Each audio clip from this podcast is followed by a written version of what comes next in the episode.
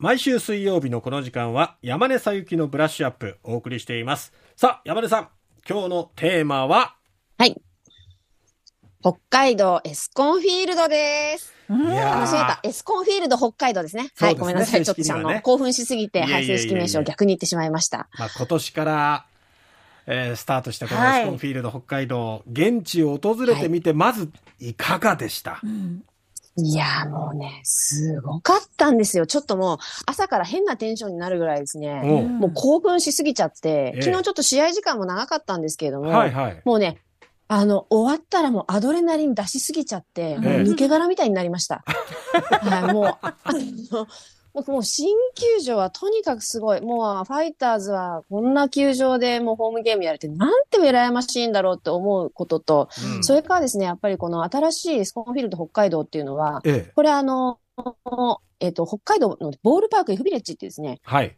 えー新しいこう街を作るっていう日本ハムの新しいコンセプトのもとにできてる球場なんですね。ええ。で、まあ、まだまだ開業して2ヶ月なんですけれども、うんえっ、と、ちょっとその一端もですね、感じるところがあったので、今日はそんなお話ができたらなというふうに思います。ぜひ。はい。申し訳ありません。私の壮大な推し活の話を皆さんに聞いていただくということになりますが、もう、ホークスをね。ちょっとテンションおかしくなったらごめんなさい。いえいえいえ。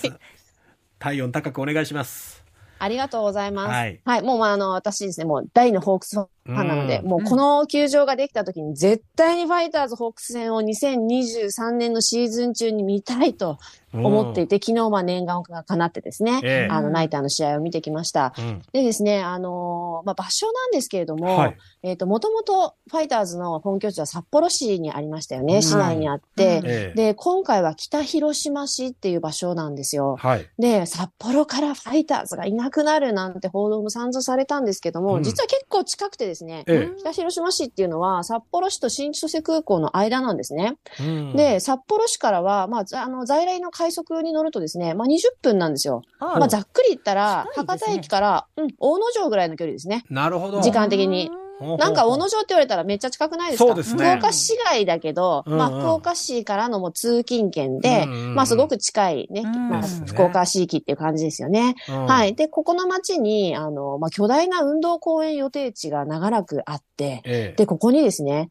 新しい日ハムの本拠地を誘致しようと言って、うん。北広島市が札幌市とですね、壮絶な、壮絶なる誘致合戦を戦って、ええ。で、結果としてですね、まあ、ハムは新しい球場を作りたいっていうことだけじゃなくて、うん。これはもう、新しいスポーツコミュニティを作りたい。その球場をま中心にした街を作りたいんだっていう思いを持っていたので、はい。えーそれに応える形で北広島市にやってきたとうんいうことなんですね。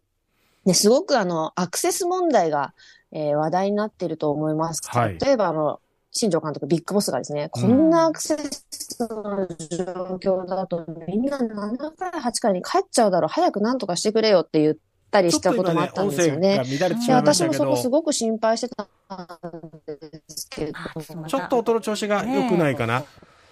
あの、ちょっと今復旧するまでちょっとお待ちくださいね。すみません、聞こえますか？はい。あ、ちょっと戻りましたね。7回、8戻回にこんなにアクセス悪かったらうん帰っちゃうんじゃないかなんていうビッグボスの発言があったってことですね。があったぐらい。うんはい。で、すごく心配される声もあるんですけれども、はい。昨日、私がじと直接体感した感じだと、うんはいはい。多分相当かい、あ、ちょっと良くないちょっと厳しい音ね環境になってしまいましたね、山根さん。すいませんね。ね。ちょっとね、音がはっきりと聞こえなくなってしまいまして、クリアじゃなくなってしまって、今、改めて電話でつなげられるかな、うん、そうですね。ちょっと調整してみますか。電話今かけてる？はい。ちょっと電話でつなげ直せるかということで、まあ、エスカンフィールドのちょっと話が熱、ちょっと込めすぎたのか、ちょっと、回線の状況がちょっとよろしくなくなって、すいません、リスナーの皆さん、聞き苦しい点がね、ありましたけれども、まあ、そのアクセスっていうところで言うと、うん。札幌市から、まあ、近いっちゃ近いではあるんだけれども、まあ、でも札幌市内ではない。20分なら、まあね、でもやっぱり7回、8回ぐらいから帰る人っていう。終電のことを気にしてとか、次の日の仕事を気にしてとかね、そういうことを予定を気にして、早めに帰んなきゃなんていう場所になってないのかっていうところでね、うん。気になるところではあるんですけれども、まあ、その辺山根さんはが。ギリギリまでね、うん 粘って。あ、繋がったと。いうことで、まあ、そのアクセス面についてまた聞きたいと思います。電話がつながりました。山根さん。申し訳ありません。いえいえいえいえ。ちょっと私の興奮で、えズームが切れてしまいました。どんな熱量なのよっていう話ですけども、ただ、はいそのアクセスの面からちょっともう一回聞かせてもらえますか？はい、あのーアクセスですね、えっ、と、私は昨日北広島駅からですね、えーシャトルバスに乗って、はい。そこから5分で、あ。の、あ行きはかなりスムーズにですね、到着できました。ええ。はい、で、帰りについても、うん。あの、実は私自身はすごくスムーズで、まあ、どうしてだった、スムーズに帰れたかっていうとですね、うん。北海道在住の知人から、このあのエスコンフィールドは終わった後すごく楽しめるんだと。実はこの球場って中にサウナがあって、おサウナから球場が見下ろせたり、ほホテルが球場の中にあって、ええもう本当に東京ディズニーリゾートのみたいなホテルみたいですね。ホテルの窓からフィールドが見下ろせるようになってたりするんですよ。はあでそのサウナは試合終了後は半額で入れると。で、レストランもあの終わった後にまだやってるんですよ。それから、はい、その後グラウンドに降りてですね、グラウンドを歩くようなイベントだったり、ブルペンであのキャッチボールできるようなイベントのチケットとかも売ってるんです。はあーだからですね、終わった後、うん球場で少しゆっくりめに楽しんで帰ったら、シャトルの混雑も解消して、すっと帰れるよってこう、北海道の友人に教えてもらったんですよ。あ。じゃあ、一斉に帰るっていうのは集中しないわけですね。分散うまくさせる工夫があるんだ。うんもちろんその臨時の電車をたくさん JR 北海道が出していたり、シャトルバス増便したりしていて、あの開業当初ではかなりスムーズになっているようなんですけれども、はい。あのさらに工夫をすれば、すごく楽しんで帰ることができます。うんでですね、あの、田畑さん最初の、あの、スタートの時に、はい。街になってるんでしょ？みたいな。周辺はどうなの？って、まあちょっとこう気にされてたと思うんですけど、そうそうそう。あの、ここはやっぱり街づくりをしようとしているので、ええあの、マンションであったりとか、うん。外にキャンプ場みたいな、えっ、と、うんグランピング施設みたいなビラがあったりとか、スポーツ施設があったり、アウトドアショップがあったり、なんかもう大行列ができるパン屋さんがあったり、ええ。なんかいろんなものができ始めてるんですよね。そして、まあ、北広北広島駅駅前はもう巨大なマンション開発なんかも進んでいて、ええこのあの日本ハムファイターズの敷地の中、それからその周辺部含めて、うんものすごく動き始めてるなっていう感じがするんですよ。この真ん中にエスコンフィールドっていう球場ができたことで、人が集まる求心力ができて、ええこれやっぱり札幌市内に通勤する人たちからの通勤券としてはめちゃくちゃ便利ですよね。うん大野城ぐらいの距離なわけですから、博多駅と。ですね。はい。だからこれからどんどん街が発達していくだろうっていう気配もするわけですね。うんうんうん、で、あの、レストランの話なんですけども、実はあの、ライオナエールとかっていう、あの、クラフトビールの缶を出しているヤッホーブルーイングっていう会社があります。そこがですね、はい。クラフトビールの醸造所を、エスコンフィールドの球場の中に作ってるんですよ。ええはい。だから、そこでクラフトビールのレストランなんかがあったりして、私は昨日、すごくビールが美味しかったので、終わった後、もう一回おかわりして、ビール飲んで、うんゆっくりしてから、パクッと帰りました。はあ。満喫してましたね。いいね。はい、そうなんですよ。だから、まあ、アクセスの話もそうですけど、すごく楽しめることがたくさんあって、うんあの、ここはやっぱり、札幌ドームでは、やっぱり借りてた球場だから、うんできなかったファイターズのいろんな楽しみ方みたいなものを詰め込んでるなって思いましたね。でもさ、それだけ魅力が詰まってると、うん試合がない時でも訪れたいっていう人もいそうですね。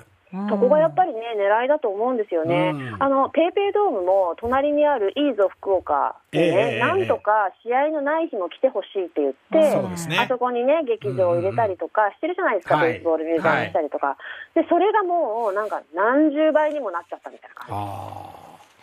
あ試合のない日も含めて遊びに来てね、試合がある日も気軽に入って。遊んで帰ってね、もう900円の入場券を買ってうん、球場の中に入ると、さっき申し上げたようなクラフトビールのそのレストランに行けたりだったりとかうん、すっとこう立ち見カウンターで野球が見れたりするんですよね、そのグラウンドレベルのところから。めちゃくちゃいいなって思いました。楽しそう。高いチケットがなくていい席じゃなかったとしても、どこからもすごくよく見えるんですよ。うーん。なんか昔のですね、こう、ええ。プロ野球の球場ができた時のことを考えると、ええ。例えばその、阪神鉄道であったり、うん。西武鉄道であったり、鉄道会社が沿線開発で、そう線路のゴールに球場を作って、その町、そこに向かう道すがらのこう鉄道の周りに住宅を作っていくような、いわゆる沿線開発の形っていうのまあがあったと思うんですけども、ね。うんうん。はい、まさにまさに。うん今回のこれは先に球場を作って、うん球場の周りに街ができていくっていう形なんだなって思いましたね。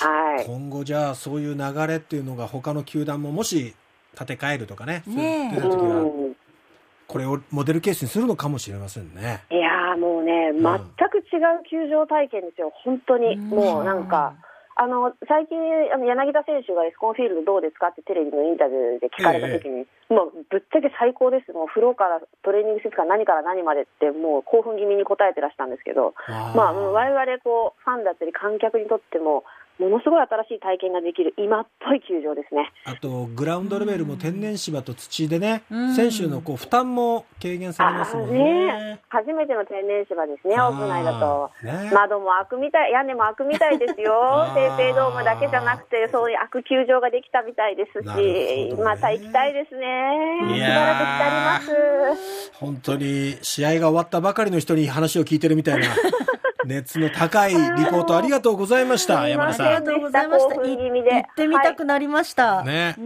聞いてると。私も絶対また行きます。